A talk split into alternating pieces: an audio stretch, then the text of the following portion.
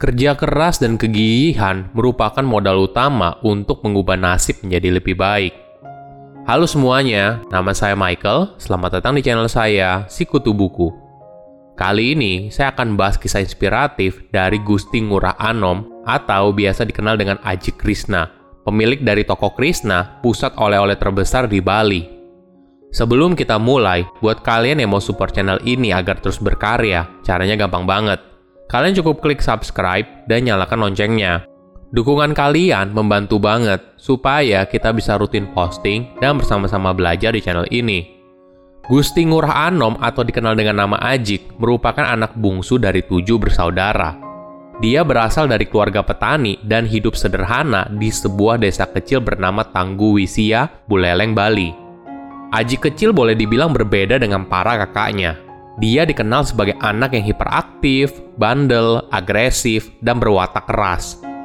Tidak jarang juga, Ajik sulit mengikuti aturan, mulai dari tidak pernah belajar di rumah atau mengerjakan PR, hingga melawan guru. Beruntungnya, dia selalu naik kelas hingga SMP. Saat itu, Ajik punya cita-cita untuk bisa bekerja di industri perhotelan. Maklum saja, saat itu bekerja di hotel merupakan salah satu profesi yang membanggakan dan dianggap menjanjikan. Namun ketika SMA, ayahnya memanggil Ajik dan memberitahu kalau dia harus berhenti sekolah karena usia ayahnya sudah semakin tua dan tidak bisa lagi melanjutkan untuk mencari nafkah. Kenyataan ini membuat Ajik sangat marah dan terluka. Dia merasa masa depannya seolah tampak gelap dan mendapat perlakuan berbeda dari semua saudaranya yang lain. Kekecewaan ini lalu membuat Ajik pergi dari rumah dan naik truk ke Denpasar. Setelah sampai di sana, dia lalu melanjutkan perjalanannya dengan berjalan kaki saat itu, dia tidak tahu harus ke mana dan harus melakukan apa. Maklum saja, dia merantau ke Denpasar tanpa sanak keluarga. Setelah berjalan hingga puluhan kilometer, dia lalu berhenti sejenak karena kakinya yang sangat letih. Ajik berhenti di pos satpam Hotel Rani yang ada di Sanur. Di sana, dia beristirahat sebentar sambil berpikir masa depannya. Saat itu, dia dalam kondisi lapar dan mulai berpikir apa yang bisa dia lakukan.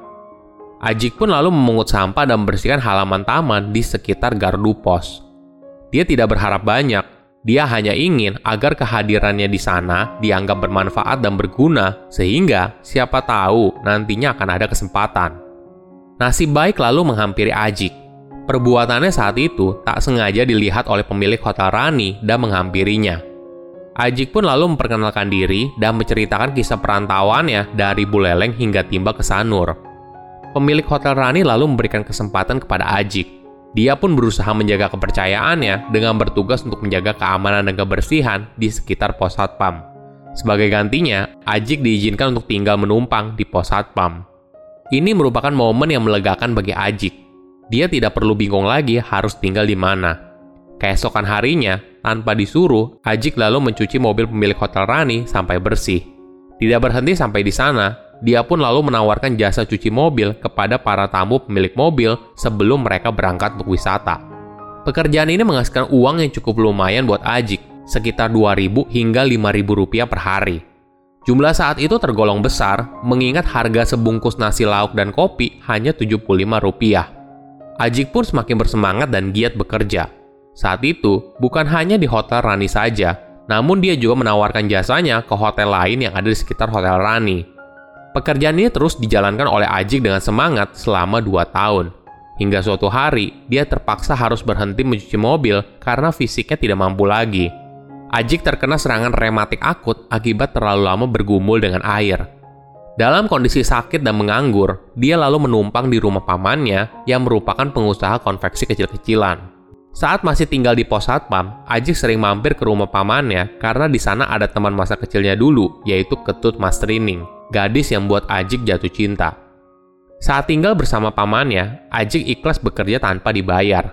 Waktu itu, diberikan tempat tinggal dan bisa bertemu Master Ining saja sudah membuat dia bahagia. Namun, gadis itu selalu menolak Ajik. Maklum saja, Master Ining masih ingat kalau Ajik adalah anak yang nakal saat sekolah dan ketika bertemu lagi, kondisi Ajik merupakan pemuda yang luntang-lantung tanpa masa depan yang jelas. Kenyataan ini membuat dia geram dan bertekad untuk berusaha keras merubah nasibnya. Ajik pun lalu memberanikan diri untuk mendatangi Siddhartha yang merupakan pemilik konveksi besar dan sering kali memberikan pesanan untuk pamannya. Saat bertemu Siddhartha, Ajik pun menunjukkan kesungguhannya kalau dia adalah pria yang pekerja keras. Melihat kesungguhannya, Siddhartha lalu memberi dia kesempatan untuk bekerja menjadi pegawainya. Tugas pertama Ajik di sana yaitu mengambil dan mengantar keperluan jahitan. Kerja keras Ajik pun terbayarkan. Dia menjadi salah satu pegawai kepercayaan dari Siddhartha dan sering kali diberikan motivasi dan arahan olehnya. Inilah yang kemudian menambah wawasan Ajik dan mempunyai pemikiran yang lebih luas daripada orang lain seusianya. Setelah berhasil menikah dengan Mas Training, Ajik pun lalu membuka usaha konveksi sendiri. Perlahan-lahan, usaha konveksinya mulai berkembang dan menerima pesanan dari pabrik garmen, kantor, serta hotel. Hingga akhirnya, dia berhasil pindah ke tempat yang lebih besar lagi pada awal tahun 1990-an. Kesuksesan ini tidak membuat Ajik cepat puas, dia pun lalu melirik pasar yang lebih luas. Pada tahun 1992, Ajik membuka toko baju dengan merek dagang Cok Konveksi yang berlokasi di area gedung Art Center sebagai pusat kegiatan seni dan budaya Bali. Ajik pun gesit dalam membangun jaringan kerja dan menggali pesanan dari berbagai lini pangsa pasar. Tak lama kemudian, Cok Konveksi berhasil menjadi salah satu industri besar di Bali. Dari bisnis konveksi, Ajik pun melanjutkan ekspansi usahanya – Kali ini, dia punya ide cemerlang dengan melihat adanya peluang dari jumlah wisatawan yang semakin banyak yang ada di Bali. Dalam benaknya, Ajik punya niat untuk membangun sentra oleh-oleh yang menyediakan semua pernak-pernik khas Bali, mulai dari cemilan, kaos anak-anak dan dewasa, batik, aksesoris, kerajinan kayu, dan sebagainya. Hingga akhirnya, pada tahun 2007, Ajik berhasil membuka pusat oleh-oleh bernama Krishna Oleh-oleh Khas Bali di Nusa Indah, Denpasar. Dia juga punya ide lain, yaitu merintis sendiri produksi kaos dan karikatur unik sebagai cindera mata khusus Bali. Ternyata intuisi bisnisnya tepat. Kaos khas Balinya sangat diminati oleh para wisatawan.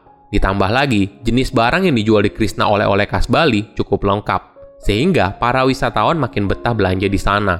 Selain itu, lokasinya yang mudah dijangkau dan harga yang bersaing merupakan poin penting lain yang mendorong banyak wisatawan berbelanja di sana.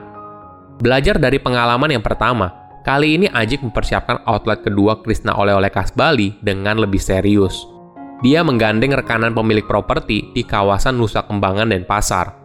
Di sini, Ajik sudah mempersiapkannya dengan lebih matang, mulai dari area parkir yang luas, sarana belanja yang lapang, hingga sebuah rumah makan yang sudah dikonsep dengan baik. Hingga akhirnya, pada tahun 2008, berdirilah outlet kedua Krishna Oleh-oleh Khas Bali di Nusa Kembangan. Di balik kepopuleran nama Krishna oleh-oleh khas Bali, Ajik bekerja keras untuk membangun bisnisnya di belakang layar. Dia menjalin kerjasama yang baik dengan para pelaku pariwisata, mulai dari Biro Perjalanan, Himpunan Pramu Wisata Indonesia, hingga pengemudi jasa angkutan wisata, taksi, dan sebagainya. Hingga akhirnya, Krishna oleh-oleh khas Bali sudah tersedia di 10 outlet yang tersebar di Bali, Surabaya, dan Jakarta. Kesuksesan ini tidak membuat Ajik berpuas diri, Krishna yang awalnya hanya merupakan toko oleh-oleh khas Bali, kini telah bertransformasi ke berbagai lini bisnis, mulai dari restoran, wahana wisata, hingga properti. Nasib orang tidak ada yang tahu, Ajik telah membuktikan dengan kerja keras dan kegigihan dari yang awalnya tukang cuci mobil, sekarang bisa menjadi pengusaha sukses. Silahkan komen di kolom komentar, pelajaran apa yang kalian dapat ketika tahu informasi ini. Selain itu, komen juga Mau tahu informasi apa lagi yang saya review di video berikutnya? Saya undur diri, jangan lupa subscribe channel YouTube Sikutu Buku. Bye bye.